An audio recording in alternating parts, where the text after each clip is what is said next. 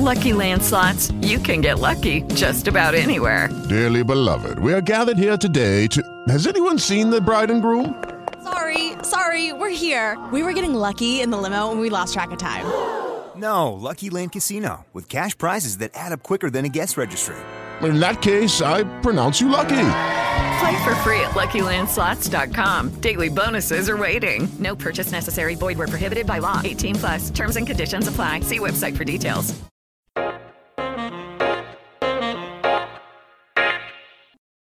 La notte tra domenica 18 aprile e lunedì 19 passerà per sempre alla storia. Nasce, o meglio, viene annunciata la Super League, una lega tra top club come una specie di campionato che prevede 12 membri fondatori, i giganti del calcio inglese, italiano e spagnolo. Il presidente di tutto ciò, ovvero la mente, è Florentino Perez, che all'indomani giustificherà il tutto dicendo stiamo solo cercando di salvare il calcio dall'oblio. Una questione di soldi per molti, un tradimento per i tifosi, ma capiamo meglio il perché. Si tratta di un campionato formato, come detto poco fa, da 12 big, che saliranno presto a 15, alle quali verranno poi aggiunte 5 squadre differenti ogni anno, scelte in base ai meriti sportivi. Durante la stagione si affrontano più e più volte tra le date di martedì, mercoledì e giovedì, insomma il tutto escluderebbe pesantemente una componente fondamentale del mondo del calcio, la Champions League. La UEFA lo scopre in totale differita, senza preavviso. Seferin duro, con l'aiuto di Infantino, condanna l'accaduto, ma è troppo tardi. I comunicati ufficiali dei club partecipanti sono già usciti e trovano le prime pagine dei tabloid di tutta Europa. La componente che fa più infuriare i tifosi è che questi club verrebbero automaticamente ammessi ogni anno ricevendo cifre faraoniche senza alcun merito riguardante la stagione in corso. Una sorta di premio alla carriera del club, un diritto che va ad annullare le favole e a premiare i potenti.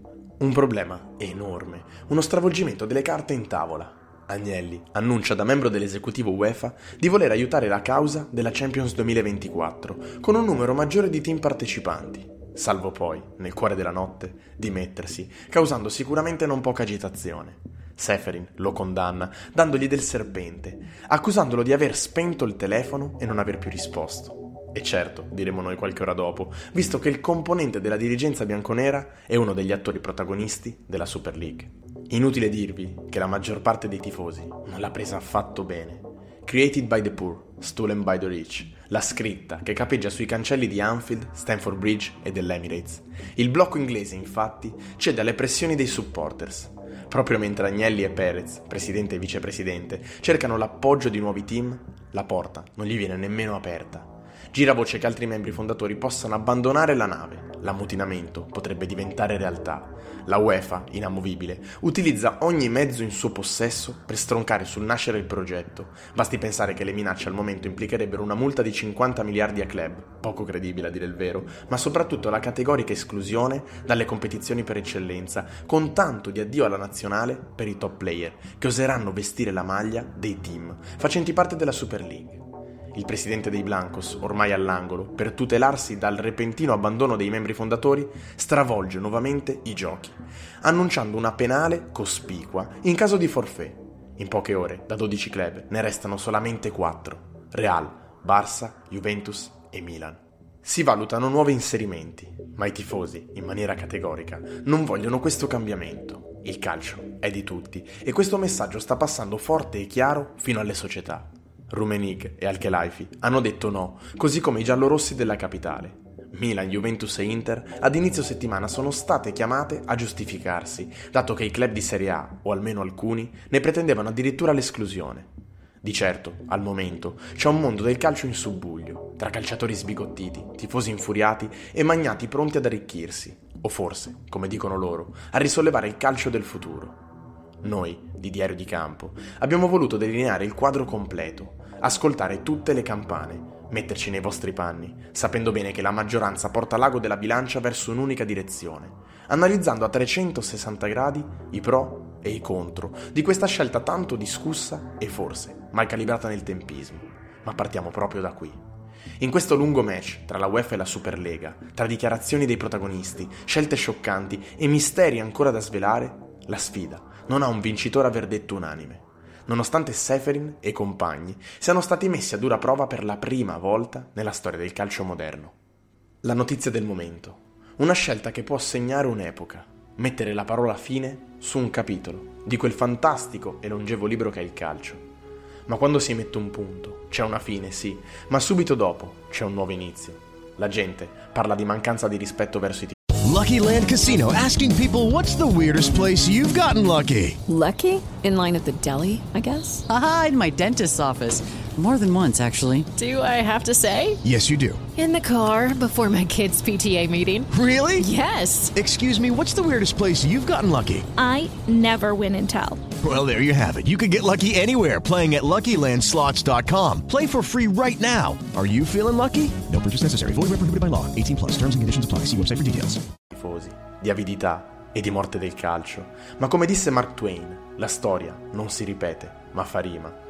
E se tra le urla e le grida del momento ci voltiamo indietro, vediamo che nel 1992 la Premier League è nata con lo stesso modus operandi e con lo stesso fine di quella che adesso chiamiamo Superlega.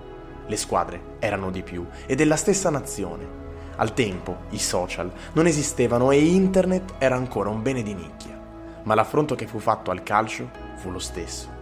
Ad oggi l'analisi deve essere fatta scendendo solo per un attimo il proprio cuore da tifoso e abbracciando la parte più razionale di noi stessi. Nel panorama dello sport mondiale, il calcio perde terreno e gli sport d'oltreoceano sono in totale ascesa. Il valore dei diritti televisivi è più del doppio rispetto a quelli dell'eterno football e il divario è sempre più marcato. 6,2 i miliardi di differenza che ci sono tra l'NBA e la Champions League. Eppure la competizione che predilige la palla sui piedi ha il triplo dei sostenitori dei tifosi. Di certo qualcosa non ha funzionato o non è stato fatto nel modo corretto. Adesso riabbracciate il vostro cuore da tifoso e pensate ad un futuro tra 30-40 anni in cui il calcio non è più il primo sport al mondo. Ne parlano le vecchie glorie al bar, che siete voi, che state ascoltando. Ha degli stadi ormai obsoleti a livello tecnologico, ma con un prezzo folle per poterci entrare per assistere ad una partita che ormai è solo il lontano ricordo di quello che può essere un Ronaldo contro Messi o un derby Milan-Inter con un campo tempestato di stelle. Vostro figlio non torna più a casa con le scarpe sporche e bucate, ma con le mani piene di calli e le dita incassate. Non vi chiedete dei campioni del passato perché ormai la televisione parla d'altro, anzi, ma chi la guarda più la televisione? I social osannano i campioni e le gesta di un altro sport che non ha nulla a che vedere con la rete che si gonfia, o con 11 giocatori che in campo danzano tutti assieme con un unico obiettivo. Il rischio è quello di abbandonare il calcio e non farlo sparire, ma ancora peggio, farlo decadere nella mediocrità, nell'ordinario. Abbandonare le piccole e medie squadre non è di certo la soluzione, ma neanche il far finta di nulla è una strategia proficua. È arrivato il momento che la UEFA trovi il tempo per sedersi ad un tavolo e proponga un accordo per il progresso di questo sport, che lo tuteli e lo aiuti a crescere, perché ha in mano un monopolio che stenta a rimanere tale.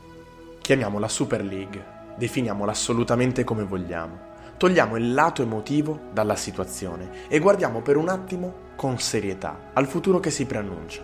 Ecco, io mi fermerei qui, perché i tifosi, quelli come noi, quelli che amano più di ogni altra cosa sentire il cuore a mille sugli spalti, mentre i propri beniamini lottano dal primo minuto al novantesimo, per quelli come noi, che le favole li hanno cresciuti, per quelli che ci credono sempre, per chi non è domenica senza il suo club. Ragionare senza metterci dentro il cuore è come cercare di sognare ma non riuscirci mai. Noi siamo così. Siamo la linguaccia di Del Piero al Bernabeu. Siamo la palla lenta che corre verso la rete sotto il cielo di Atene dopo il tocco di Super Pippo. Noi siamo il tiro di Stankovic da centrocampo che buca Neuer. Il pianto del pupone all'addio al calcio. Ecco, tutto questo siamo noi, i tifosi. Noi che del calcio amiamo tutto, tranne quando viene malamente influenzato dalla politica e dal denaro. Valori che non si possono di certo ammirare nella UEFA o nella FIFA, le due massime associazioni del calcio europeo e mondiale, che fino a pochi mesi fa erano pienamente indagate per scandali di corruzione. L'anima di questo gioco siamo noi, da sempre ci dà la carica, ci fa sentire vivi e ci fa sognare. E pensare anche solo per un attimo che ce lo possano portare via, beh, diventiamo di colpo come dei bambini, come se il mostro sotto al letto, questa volta, si fosse impossessato del nostro pupazzo preferito. Ma né ora né mai questo potrà accadere. Detto ciò, per noi di Diario di Campo, il futuro è tutto da scrivere. Non ci importa se e quando saremo troppo grandi per tutto questo. O troppo vecchi per certe emozioni. Questo gioco è nostro e deve rimanere tale. Il calcio siamo noi, da ieri, passando per oggi e fino a domani, da sempre e per sempre. Non può divenire uno sfizio per chi pensa solo ai profitti. E questo, cari ascoltatori, vale alla stessa maniera per chiunque. Vi salutiamo con le parole di chi è riuscito a cogliere appieno questo spirito. Lo sport può creare speranza laddove prima c'era solo disperazione. Nelson Mandela, Diario di campo.